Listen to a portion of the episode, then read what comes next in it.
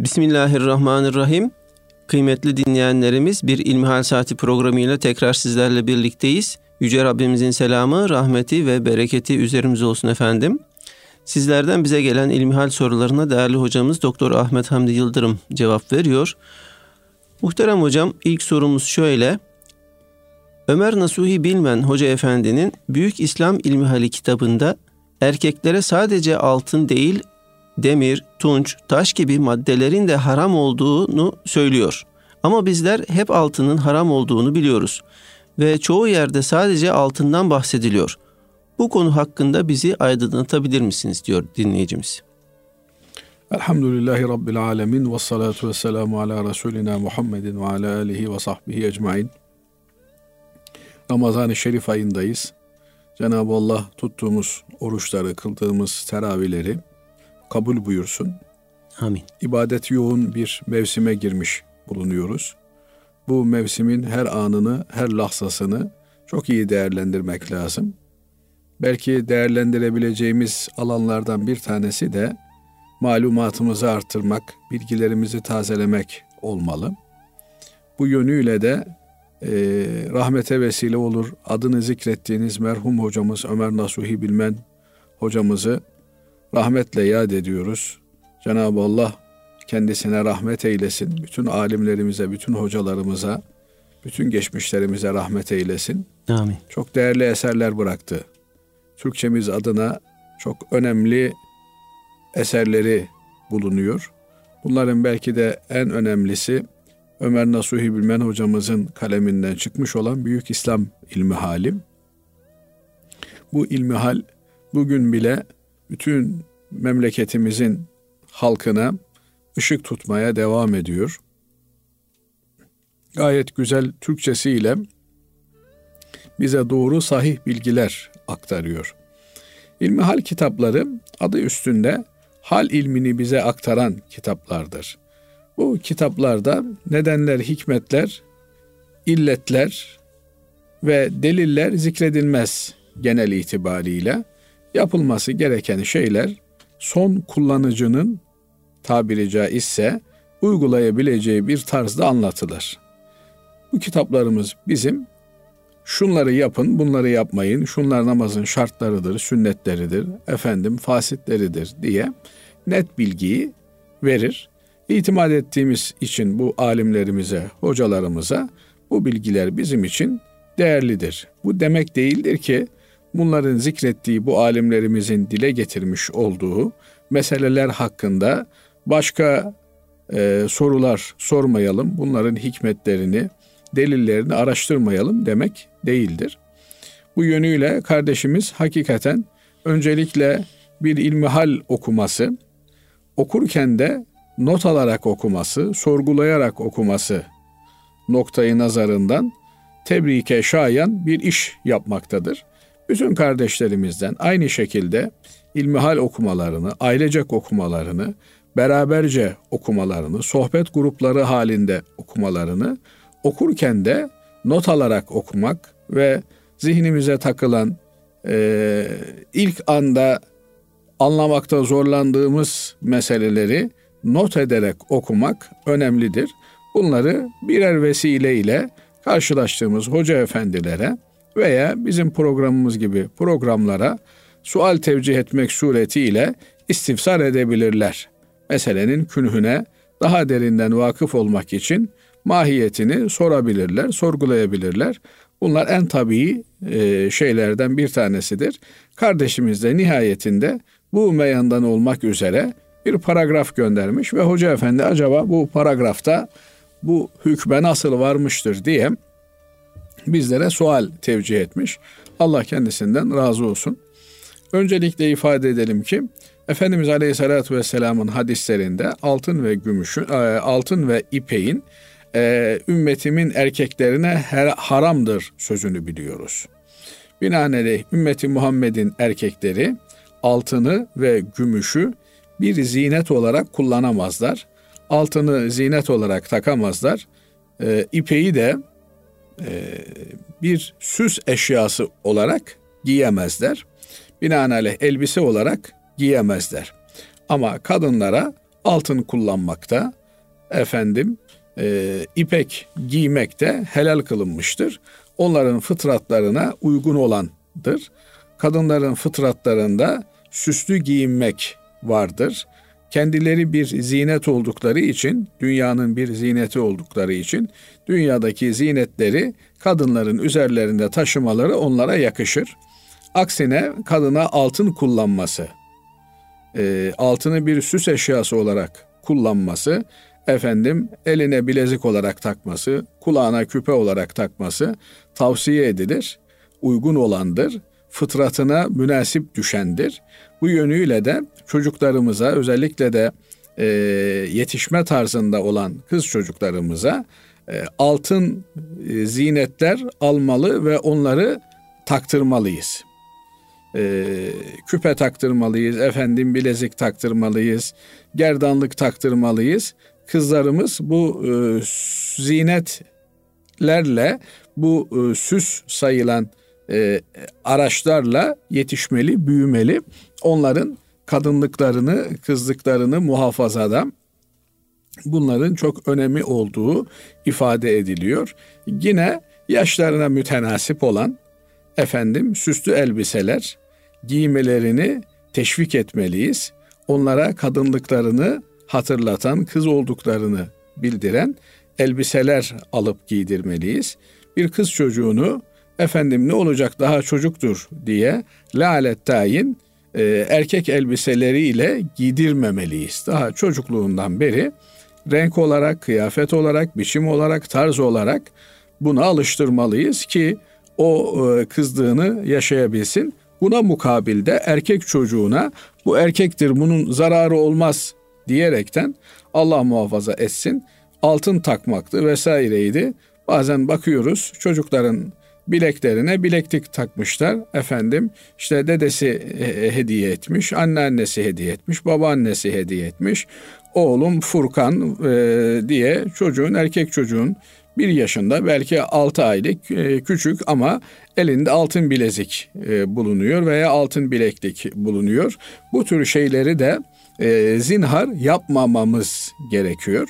Çocuklar fıtratlarına uygun olan erkek erkek gibi kız da kız gibi yetiştirilmeli. Ta giyiminden, kuşamından ilk günden itibaren birbirinden tefrik edilmeli. Ne olacak daha 6 aylık bebeğin kızı erkeği mi olur dememek lazım. Altın niye ümmetin erkeklerine haram kılındı meselesine gelince tabi altını altın olarak e, biliyoruz ve Hazreti Peygamber aleyhissalatü vesselam Efendimiz altın takmayı yasakladığı için erkeklere altını bir süs eşyası olarak, bir zinet olarak üzerimizde bulundurmak altın olduğundan dolayı haramdır. İlleti budur. Efendim bazıları soruyor, beyaz altın takılır mı? E bu altınsa takılmaz.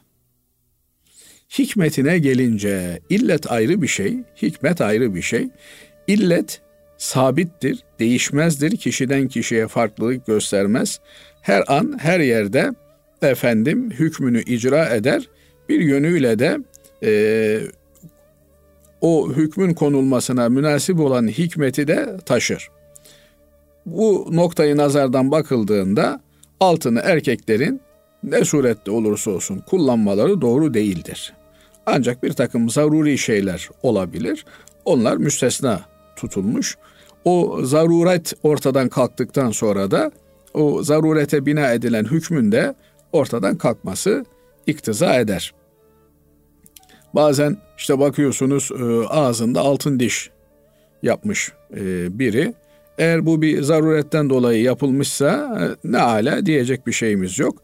Ama artık o zaruret ortadan kalkmıştır. Yerine ikame edilebilecek altından daha sıhhatli metaller bulunmaktadır. Onlarla değiştirmek icap eder, iktiza eder. Bu yönüyle illet cihetini tespit ettikten sonra hikmet tarafına bakıldığında hikmet ile ilgili farklı şeyler söylenebilir. Farklı mülahazalar ortaya konulabilir. Bunlardan bir tanesi e, denilebilir ki erkeklerde süslenmek zinet eşyası kullanmak doğru değildir. Erkek biraz daha e, sert şartlara kendini alıştırmalı. Huşunet dediğimiz o daha erkek vari bir e, tarzda yaşamalıdır. Altın gibi süs eşyaları onların erkeklikleri üzerinde e, psikolojik hatta fizyolojik tesirler yapabilirler. Bundan dolayı yasaklanmıştır. Aynı şekilde bir süs olma muhtevası taşıyan efendim e, bakırdır, demirdir, tenekedir vesaire bunlar da bir süs olma muhtevası içerisinde iseler bunları takmakta erkeğe doğru değildir. E, nitekim Efendimiz Aleyhisselatü Vesselam e, süsün, zinetin en belirgin şekli olan altını yasakladığına göre diğer süs eşyalarını da erkeğin takıp takıştırması yasaktır. Fakat e, bir ihtiyaç için kullanılabilir mi? Efendim e, filan taş e, bir takım fizyolojik veya psikolojik faydaları olduğuna inanılıyor. Öyle tecrübe edilmiş. Bunu takabilir mi? Takabilir. Biliyorsunuz e, doğadaki bir takım taşların hem e, fizyolojimize, vücut yapımıza hem de ruhi yönümüze, psikolojimize etkisinin olduğu söyleniyor. Efendimiz Aleyhisselatü Vesselam yüksük takmış. Bu yüksüğü Efendimiz Aleyhisselatü Vesselam e, mühür kastıyla taşımış. E, bir Müslüman erkekte e, yüksük taşıyabilir. Bunun e, mühür kastıyla olması elbette tercih edilendir. Fakat bunun haricinde de efendim e, vücuttaki bir takım e, olumsuzlukları bertaraf ettiği düşünülüyorsa bunu gümüşten takabilir. Efendimiz Aleyhisselatü Vesselam taktığı için. Fakat diğer metallerle ilgili böyle bir şey olmadığından dolayı bunları takmak uygun görülmemiştir. Bunların haramlığı meselesine gelince bu e, haramlık bunlardan uzak durmak anlamına kullanılan bir e, ifadedir. Yani bir mümin erkeğin bu tür e, zinet eşyası olabilerek kullanılacak şeylerden uzak durması gerekir. Mamafi yapılan bir takım araştırmalarda Basri Hocam e, altının ve ipeğin bir takım bu tür eşyaların kadınlık hormonu salgıladığı tespit edilmiş. Binaenaleyh bir erkek uzun süre e, elinde altın veya vücudunda altın taşımaya başladığında onda bir takım kadınsı e, etkilenmelerin ortaya çıktığı görülebiliyor. Bu yönüyle çocuklarımızı erkekleri erkek gibi, kızları kız gibi yetiştirmeye gayret etmemiz, çalışmamız gerekiyor. Bazen bakıyorsunuz erkek çocukların elinde abuk subuk halkalar vesaireler bunlar doğru şeyler değil. Sade efendim erkek gibi bir yaşam, bir hayat tarzı sürmeye gayret etmeli insanlarımız e, diye bağlayabiliriz efendim. Allah razı olsun kıymetli hocam. Efendim şimdi ikinci sorumuz şöyle. Rahatsızlığı sebebiyle oruç tutamayan kimsenin fidye vermesiyle oruç yükümlülüğü düşer mi? Tabi Cenab-ı Allah Kur'an-ı Kerim'de orucu tutabilenlerin orucu tutmalarını emrediyor. Tutamayanların da onun yerine fidye vermelerini emrediyor. Ee, binaenaleyh fidye orucun yerine mali olarak ödediğimiz bir bedel olmuş oluyor. Bedel e, aslın yerine geçer mi? Geçer. Şu kadar var ki bazen e, oruç tutamayan kimselerin oruç tutamamalarının ardındaki e, sebep geçici bir arıza olmuş olabiliyor. Mesela bir kardeşimiz vardı, e, şeker hastası olduğunu öğrendi Ramazan'dan önce. E, birden tabii doktorlar efendim sen oruç tutamazsın vesaire filan edemezsin diye korkuttular. E, adamcağız o Ramazan orucu tutamadı. Fakat daha sonra bu tür şeker hastalığı türünden hastalıkların aslında tedavisi Efendimiz Aleyhisselatü Vesselam'ın söylediği, tabi her tür şeker hastalığını kastetmiyorum ama e, diyabet iki türü olan şeker hastalığının efendim şişmanlıktan, yeme alışkanlıklarından, hayat tarzından neşet eden şeker hastalığı ile ilgili Efendimiz Aleyhisselatü Vesselam bütün e, hastalıklara uygulanabilecek olan şu temel kriteri bizlere söylüyor. Diyor ki ra'sud devai el himyetu. Tedavinin başı perhizdir diyor. Ne demek? Yani yiyeceklerine, içeceklerine dikkat edersen hastalıkların pek çoğundan kurtulursun. Çünkü nihayetinde yediklerimiz, içtiklerimiz vücudumuza yarıyor mu, yaramıyor mu? Bunun üzerinden hastalıklar e, meydana geliyor.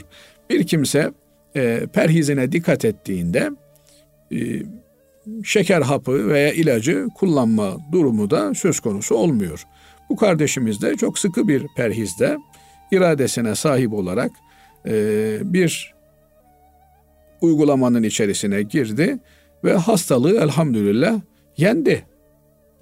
Yani hastalığı yendi derken hastalıkla kavga ediyoruz anlamına değil. Hastalıkta yeri geldiğinde bize göre bir e, Allah'ın rahmetidir, lütfudur. E, şunu ifade etmeye çalışıyorum. Şimdi e, hastalıktan şifa bulduktan sonra bir kimse oruç tutabilecek normal hale dönmüşse fidyesini verse bile o tutamadığı orucu tutması lazım gelir. Niye? Çünkü orucun tutulamamışsa kazası yine oruç tutmaktır. Fakat eğer oruç tutmaya gücü hiç yetmiyorsa bir kimsenin o zaman elbette e, fidyesini verir ve ölene kadar oruç tutma gücü kuvveti bulamamışsa bu kimsenin vermiş olduğu fidyeler onun orucu yerine geçer. Aynen oruçlu bir kimse ne sevap alıyorsa fidyesini veren kimse de aynı sevabı Allah'ın izniyle alır. Oruç meselesi önemli. Bazen Değerli ee, hocam araya girip e, şunu sadece hani dinleyicilerimiz arasından belki de e, aklına gelenler olabilir. Mesela değişik vesilelerle özellikle yolculuk vesilesiyle işte oruç önce e, oruç tutulmadıysa e, fidye vermek suretiyle bu oruçtan e, fidye buna fidye verilmiyor değil mi? Evet. Ne zaman fidye veriyoruz? Orucu bir daha tutma imkanı bulamayacağımızı düşünürsek fidye veriyoruz. Ama süt emzirdiği için hamilelik döneminde olan bir kadıncağız vücudu takati kalmadığı için oruç tutamamışsa bunları bir kenara not eder. Cenab-ı Allah afiyet lütfettiğinde, kendini iyi hissettiğinde tutamadığı oruçları tutar. Hatta bazı kimseler şimdi elhamdülillah memleketimizde de e, günler kısaldı. E, ama daha kısa günlerimiz de var oruç tuttuğumuz. Eğer bir kimse uzun günlerde oruç tutmaya güç yettiremiyorsa o zaman kısa günlerde eğer gücü yetiyorsa burada mesela e, düşünün 12 saatte bir bir ilaç alması gerekiyor. Zaruri bir e, ilaç. Ondan dolayı oruç tutamıyor bu vatandaş. 11 e, saat orucun olduğu günlerde orucunu tutabiliyorsa bunu bir misal olsun diye veriyorum. E, o zaman o günlerde bu oruçlarını tutar. Binaenaleyh öncelik tutamadığımız oruçları e, fiilen tutarak kaza etmektir. Efendim buyurduğunuz gibi yolculukta tutamamış bu kimse yolculuk bittikten sonra Ramazan'ın dışında e, kaç gün tutamamışsa bu oruçlarını oruç olarak kaza eder. Efendim bir ameliyat münasebetiyle tutamamış. Geçici bir hastalığı varmış ondan dolayı tutamamış vesaire vesaire. Bunları daha sonra Cenab-ı Allah bu manileri ortadan kaldırdığında tutar.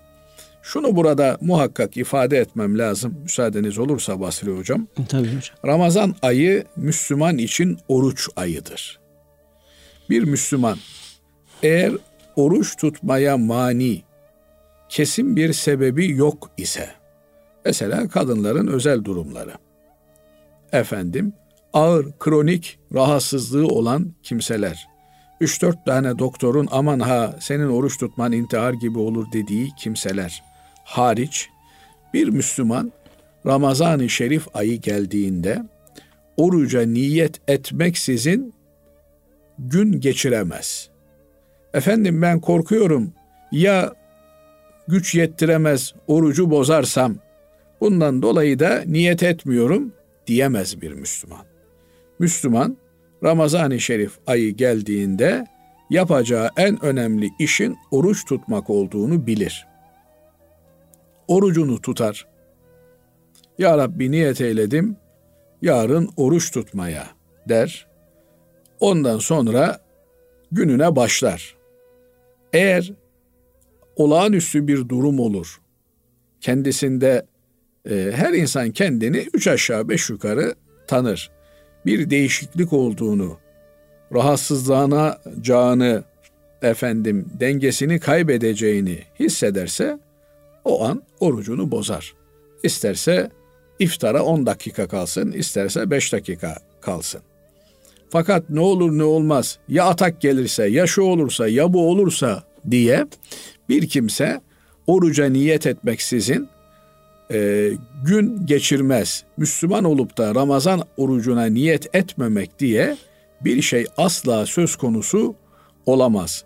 Bazı kardeşlerimiz diyorlar ki niyet etmezsem o gün oruç tutmadığımda gününe gün kaza ederim. Ama niyet ettiğim halde eğer orucu bozarsam o zaman 60 gün kefaret ödemem gerekir. Dolayısıyla 60 gün kefaret tutmaktansa hiç niyet etmem daha akıllıca bir şey diyorlar. Fakat burada bir önemli noktayı kaçırıyorlar. O da şudur ki bir Müslümanın Ramazan günü oruca niyet etmemesi imanını götürebilecek bir tehlikedir. Yani bir kaza olduğunu düşünün. Kimi hastaları e, yoğun bakıma alırlar, ağır bir kaza olmuş. Yaralanmayanları hiç yoğun bakıma almazlar. Bir de ölenleri yoğun bakıma almazlar. Dolayısıyla 60 gün oruç tutmak demek yoğun bakımlık olmak demek. Ama hiç tutmayıp da 60 gün tutmayan kimse yani hiç oruca niyet etmemiş. Dolayısıyla da 60 gün oruç tutmasına gerek kalmamış. Bunun iki anlamı var. Bu adam yoğun bakıma alınamayacak derecede ümidi kaybetmiş olan kimsedir. Bunda iman ümidi kalmamış demektir. Allah muhafaza eylesin. Dolayısıyla bir Müslüman en ufak bir ışık görüyorsa ben tutarım Allah'ın izniyle. Niye? Şimdi ben mesela biraz kiloluyum. Bana göre biraz, bazılarına göre baya baya bir kiloluyum. Ee, Ramazan-ı Şerif dışında oruç tuttuğumda hakikaten zorlanıyorum. Ama Ramazan-ı Şerif'te Cenab-ı Allah öyle bir güç veriyor, kuvvet veriyor. Elhamdülillah hiç hissetmiyorum. Cenab-ı Allah bütün ümmeti Muhammed'e orucu e, tutabilmeyi nasip eylesin. Amin. Şimdi bu biraz da psikolojik bir hadise. Yani insan e, ya bu oruç tutulacak arkadaş bunun ötesi berisi yok, kaçışı yok bunun diye e, kendini şartlandırdı mı vücut da ona göre kendini programlıyor. Artık vücut ona göre tüketimini ayarlıyor. Diyor ki bak diyor e, işte kaç saat oruç tutuyoruz? 16-17 saat mi? 17 saat yeme içme yok. Mevcut stoğu idareli kullan ona göre. Ama eğer böyle bir kararlılık yoksa o zaman sabahın hemen e, ilk saatlerinde e, mide guruldamaya başlıyor. Hani diyor bir şeyler atıştıracaktık ne oldu diyor sen unuttun galiba diyor. Dolayısıyla benim kardeşlerime tavsiyem sabah sahur vakti e, niyetlerini yapsınlar. Ya Rabbi Allah'ın izniyle senin güç ve kudretinle ya Rabbi verdiğin güçle kuvvetle yarın orucumu tutmaya niyet ettim diye olağanüstü bir durum olursa kendini tehlikede hissederse hastalanacağını düşünürse efendim başı dönmeye başlar bir takım arızaları zuhur ederse o zaman hemen bir bardak su içer orucunu bozar yine gününe gün kaza eder. Niye? Çünkü zaruret hali söz konusu olmuş. Evet. Ama e, muhtemelen de hiçbir şey olmadan iftara kadar elhamdülillah e, gayet sağlıklı bir şekilde kavuşacak demektir. Fakat tekrar ediyorum doktorların aman ha oruç tutma tutarsan efendim e, intihar olur dediği kimseler bundan müstesna. Fakat doktorun da el verir ki oruç hassasiyeti olan bir doktor olması lazım. Kendisi oruç tutmuyorsa çok da umurundaydı evet. adamın. Cenab-ı Allah sağlıklı ve makbul oruçlar tutabilmeyi, ibadetler yapabilmeyi hepimize nasip eylesin. Allah razı olsun kıymetli hocam. Değerli dinleyenlerimiz şimdi kısa bir araya gidiyoruz. İnşallah aradan sonra kaldığımız yerden devam edeceğiz. Kıymetli dinleyenlerimiz İlmihal Saati programımıza kaldığımız yerden devam ediyoruz. Efendim sizlerden gelen soruları değerli hocamız Doktor Ahmet Hamdi Yıldırım cevaplandırıyor. Muhterem hocam dinleyicimiz şöyle bize sormuş. Allahü Teala'nın oruç ibadetini emretmesinin hikmetleri nelerdir?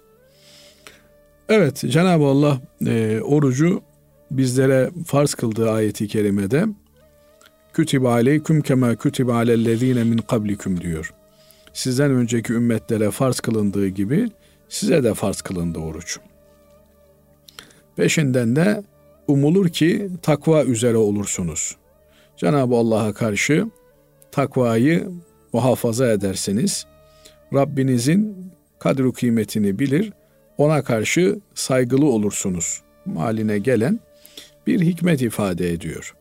Yani orucun e, hikmeti Cenab-ı Allah'a karşı kulun takva kıvamında bir hayatı yaşamayı hedeflemesi. Nedir bu takva? Cenab-ı Allah'ı Rab olarak bilmek, onun rızasını aramaya gayret etmektir. Takva kelime itibariyle korunmak demektir. Cenab-ı Allah'a karşı bir edepsizlik yapmaktan, onun e, uluhiyetine yakışmayacak, bizim kulluğumuzla bağdaşmayacak bir fiil içerisine düşmekten insanın endişe etmesi, tedirgin olması ve bu endişe, tedirginlik üzerine bir hayat sürmesidir. Aslında orucun birçok hikmeti var ama en önemli hikmeti fakirin kanaatine göre bir irade terbiyesi lütfeder. Bakın bugün e, bizim memleketimizde e, çocuklarımızın hatta bizim en büyük problemimiz bir irade eğitiminin olmayışıdır. Arzularımızın anında olmasını istiyoruz. Hemen aklımıza gelen şeyi elde etmek istiyoruz. Beklemeye tahammülümüz yok. Bundan dolayı efendim birçok yerde biliyorsunuz olumsuzluklar meydana geliyor. Trafikte 3 saniye beklemeye tahammülümüz yok. Ee, bugün gelirken e, yaya geçitleri var yollarda. Yaya oradan geçince ben durdum. Arkamdaki araç da ben durunca durdu. Öbürünün onun arkasındaki araç benim arkamdaki duran araca vurdu. Niye? Hiç beklemeye tahammülümüz yok. Gideceğiz. Hiç e, arzularımızın, isteklerimizin sekteye uğramasına e, katlanma gücümüz kalmamış. Oysa oruç dolap ağzına kadar dolu. Damacanalar su dolu. Susamışsın, acıkmışsın ama yiyemiyorsun. Niye? Allah yasak etmiş yemeği. Böylelikle insan varken yokmuş gibi yaşamaya yani bırakın olmayan bir şeye karşı tahammül göstermeyi yok. Ne yapalım? Eh madem yok yapacak bir şey yok. Demek bir yana var olanı kullanmama noktasında bir irade terbiyesi bize veriyor. Bundan dolayı çocuklarımızı oruca alıştırmamız gerekiyor. Oruç üzerinden onlarda da bir irade terbiyesi meydana gelecektir. Böylelikle her canının çektiğini, her aklının estiğini yapamayacağını görecektir. Bir diğer mesele ancak insan empati yaptığında, karşısındaki insanın durumunu yaşadığında onun halini tam olarak anlar. Ancak açlıkla açların halinden insan bir nebze olsun anlayabilir. Ki bizim açlığımız nihayetinde iftara kadar süren bir açlık ve iftarda biliyoruz ki bunu fazlasıyla telafi edeceğiz. Ama öyle kimselerin açlığı var ki bunların açlığı ızdırari açlık. Yani mecburiyetten kaynaklanan açlık ve bu açlığın ne zaman bertaraf edileceği belli değil. Cenab-ı Allah bir nebze olsun onların halini bize yaşatarak onlara karşı olan vazifelerimizi iştenlikle yapmamızı arzu ediyor. Yani fakire yardımcı olmak, olmayana kol kanat germek. Böylece toplumun her bir ferdinin mutlu müreffeh bir hayat sürmesini hedeflemek toplum olarak, fert olarak bizim bir vazifemiz. Bunu da en iyi anlayacağımız yollardan biri oruç. Diğer taraftan orucun maddi manevi bir sürü faydası da bizlere oluyor. Ama e, orucu içtimai bir ibadet olarak da telakki etmek gerekir. Yani ferdi bir ibadet olmanın evet herkes kendi oruç tutuyor ama bütün bir memleket oruç tuttuğu için orada Müslümanlığın adeta e, müşahhas bir hali ortaya çıkıyor. Şimdi memleketimizle ilgili bazen olumsuz ifadeler kullananlar oluyor. İşte gençlik şöyle batıyor, gidiyor, şöyle oluyor, böyle oluyor. Ben onu bunu bilmem Basri hocam. Bakıyorum iftara 10 dakika kala kilit olan caddeler ezan Allahu Ekber deyince birden boşalıyor. Ezandan sonra İstanbul'da trafik nerese, neredeyse yüzde bir seviyesine düşüyor. Her yönü için, her yeri için böyle bir durum söz konusu. Dolayısıyla bu yönüyle baktığınızda Ramazan-ı Şerifler içtimai bir ibadetin, içtimai yönünün ortaya çıktığı bir ibadetin tezahürü olarak elimizde bulunuyor. Bunu istifadeye sunmamız gerekiyor. Bundan istifade etmemiz gerekiyor. Onun için Ramazan-ı Şerif'te e, aç doyurmak, efendim oruçlu birini doyurmak çok makbul ibadet olarak zikrediliyor. Yani Ramazan'ın belli başlı ibadetleri var. Tabi Ramazan-ı Şerif denilince ilk akla gelen oruç tutmak hepimizin üzerine farz. Sonra teravih namazı var. Kur'an-ı Kerim tilaveti var. Bu ay Kur'an ayı. Ama bu ayın en önemli noktalarından biri de iftar yapmak. Toplu iftarlar yapmak. Evlerimize fakir fukara davet etmek. Evlerimize eş, dost, kolu komşu davet etmek. Beraber iftar sofralarında dualar etmek. Evlerimizi de bu yönüyle Ramazan sevincinden hissedar kılmak, nasiplendirmek bu da önemli yönlerinden bir tanesi. Ramazanla beraber e, açlıkta eşitlendiğimiz fakir kardeşlerimizle Ramazandan sonra da bir kardeşlik hukuku tesis edebilmenin imkanını arama ayıdır.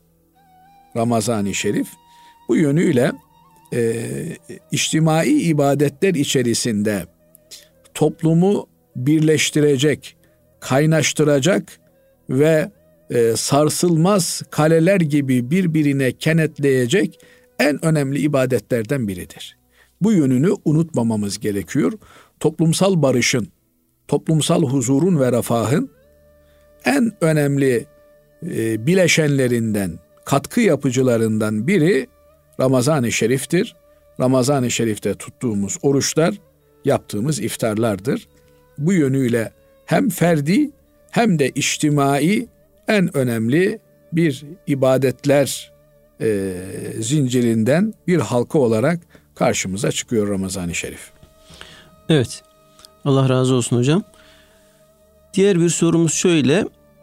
Oruç tutmayan insanlara yiyecek satmak günah mıdır diyor dinleyicimiz. Şimdi oruç tutmayan insanlar ifadesi tabii bir genelleme. Orucu niye tutmadığı önemli. toplumda her zaman Ramazan-ı Şerif'te oruç tutamayan kimseler olur. Bu kimseler de edebine, adabına uygun bir şekilde ihtiyaçlarını karşılarlar. Efendim hastası olan vardır, özel durumu olan vardır, yolculuktan gelmiş olan vardır vesaire vesaire. Dolayısıyla oruç tutmayanlar her zaman bir toplumda bulunabilir. Bunların elbette Ramazan-ı Şerif'e saygı duymaları gerekir. Ramazan-ı Şerif'e saygı duymanın anlamı yeme içmeyi alenileştirmemek, teşhir etmemektir. Bazen şöyle bir şey de oluyor. Bu münasebette bunu da söyleyelim. Şimdi e, özellikle de e, kadınlarda e, oruç tutuyor ama e, sonra oruç tutamayacağını e, anlıyor. Oruç tutmasına mani bir durumun olduğunu görüyor.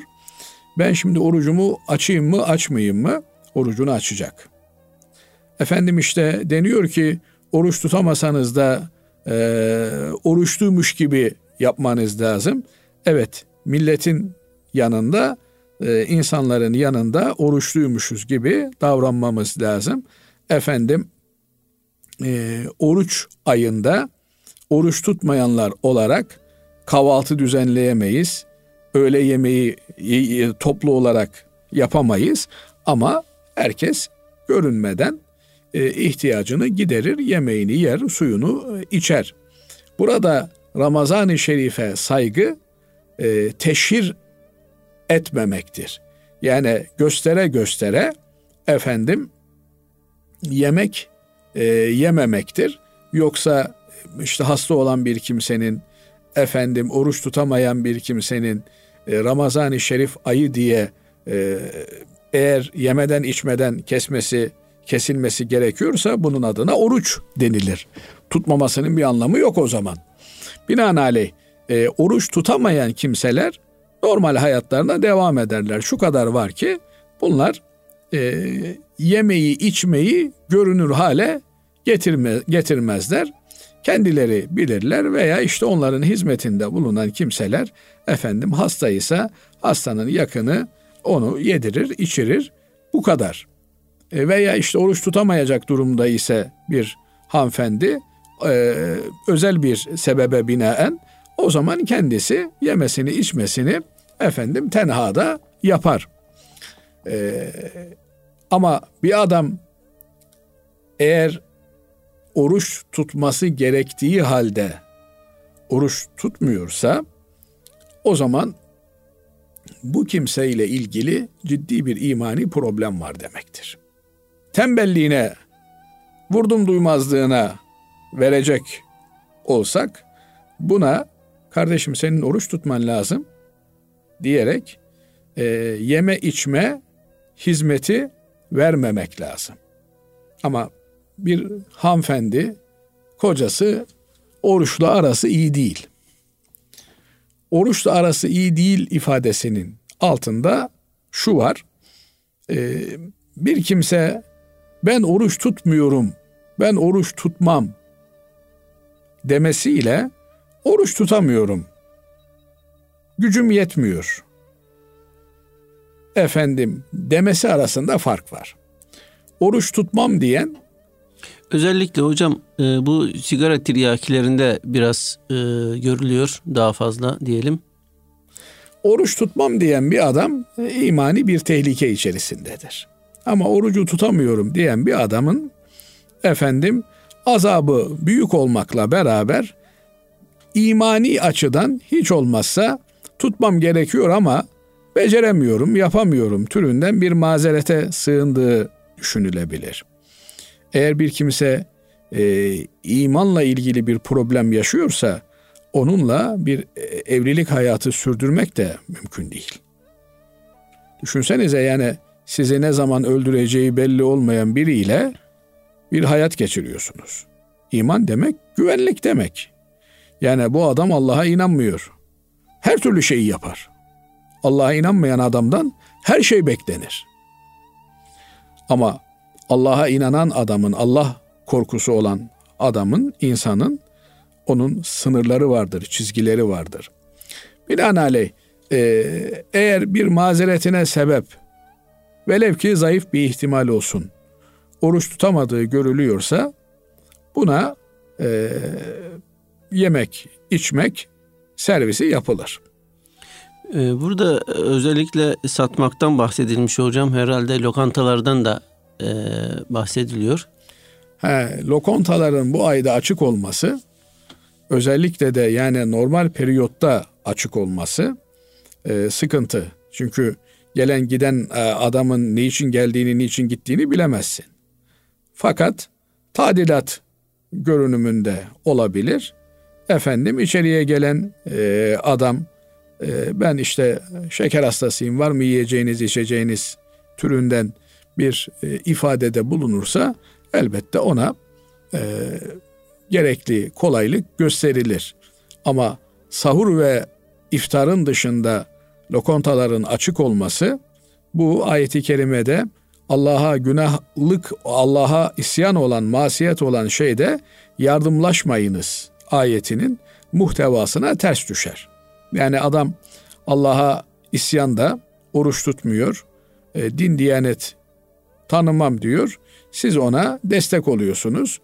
E, bu desteğin hesabı var. Bunu Allah sorar adama. Bunun günahı olur. E, dolayısıyla Allah'a isyan olan, günah olan bir şeyde hiçbir şekilde lojistik destek sağlamak doğru olmaz. Evet. Allah razı olsun hocam. Efendim e, bugünkü son sorumuz da şöyle. Oruç fidyesi kimlere verilir ve miktarı nedir? Şimdi fidyenin miktarını her sene Diyanetimiz açıklıyor. Ee, bunun da Efendimiz Aleyhisselatü Vesselam'ın hadislerinde belli ölçüleri var. Ee, Tabi Diyanetimizin açıkladığı miktar asgari miktardır. Yani bundan aşağı olmaz demektir. Ama bir insan kendi standartlarına göre efendim bir günlük yeme içme ihtiyacı kaça mal oluyorsa işte Diyanetimizin 1443 Hicri e, takvimde Ramazan ayı için belirlediği fidye 40 TL. 40 TL'nin altında olmaması lazım. Fakat bir adam efendim e, günlük olarak 100 lira tüketiyorsa veya e, ekonomik durumu e, yüksek bir kimse ise onun 200 lira belki 1000 lira fidye vermesi lazım gelir. Fakat e, asgari 40 liranın altına bu düşmemeli.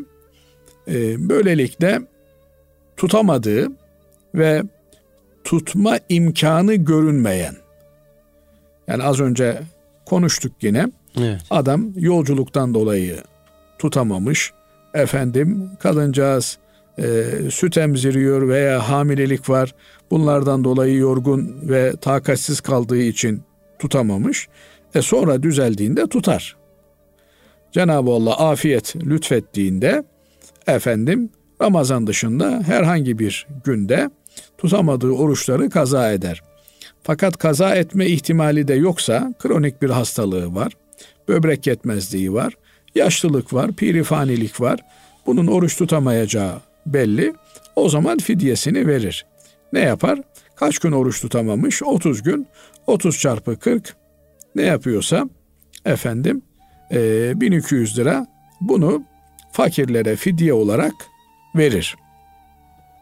El verir ki her gün için tutamadığı her güne o gün e, bir 40 lirayı bir fakire versin. Veremiyorsa toplu olarak verir.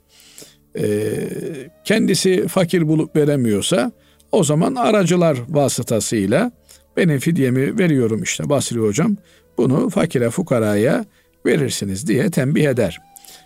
Mamafi e, ekonomik durumu uygun olmayan 40 lirayı veremeyecek durumda olan kimseler de olabilir mi? Olabilir. Bunlar ne yapacaklar? Bunlar da Cenab-ı Allah'a istiğfar edecekler.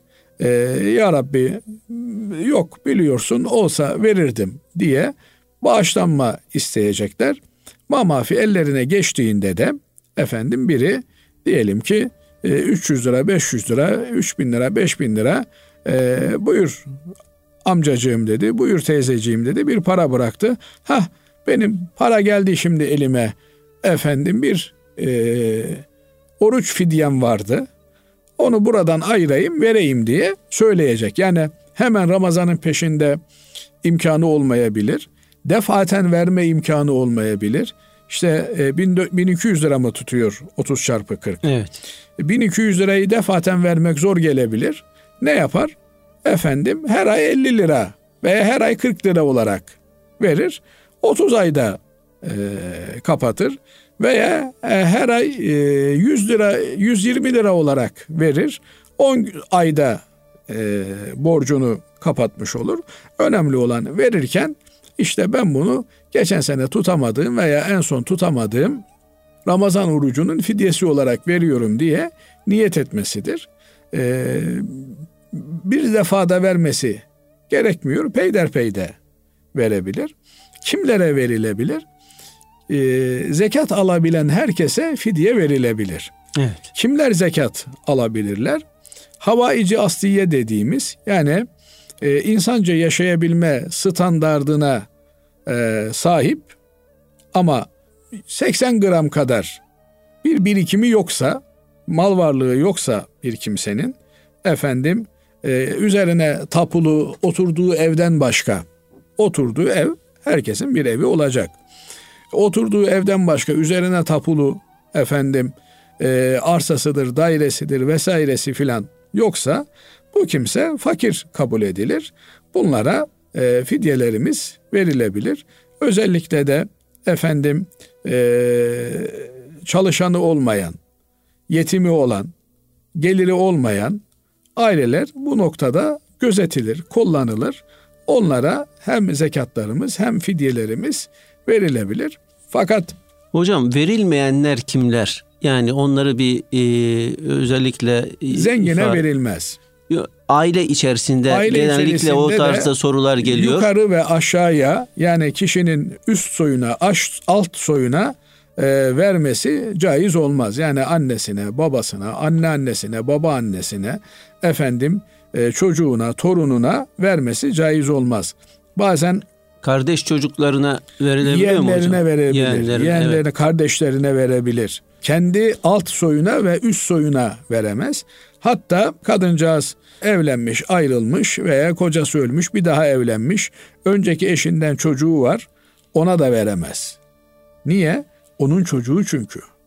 Çocuğuysa kendi imkanı varsa ona bakmak durumunda. Durumunda evet. Dolayısıyla alt soyumuza, üst soyumuza verdiğimiz bir cebimizden çıkartıp diğer cebimize koymak gibidir. Evet. Bunun haricinde yakın akrabaya vermek ihtiyaç sahibi iseler tabi daha sevap olan, daha makbul olan bir şeydir. Ee, ama zenginse yani eli başına yetiyor, maaşı kendisi kendisine yetiyor. Bu kimseye de efendim akrabadır e, diye vermek doğru olmaz. Bunun haricinde fakir olan e, herkese bir kimse zekatını, fidyesini ve fitresini verebilir. Cenab-ı Allah tuttuğumuz oruçlarımızı, yaptığımız amellerimizi bu mübarek Ramazan-ı Şerif hürmetine kabul etsin diye tekrar dua ve niyaz ederiz. Allah razı olsun kıymetli hocam. Çok teşekkür ederiz. Değerli dinleyenlerimiz bugünkü e, İlmihal Saati programımızı tamamlamış oluyoruz. Hepinize hayırlı Ramazanlar diliyoruz efendim. Hoşçakalın.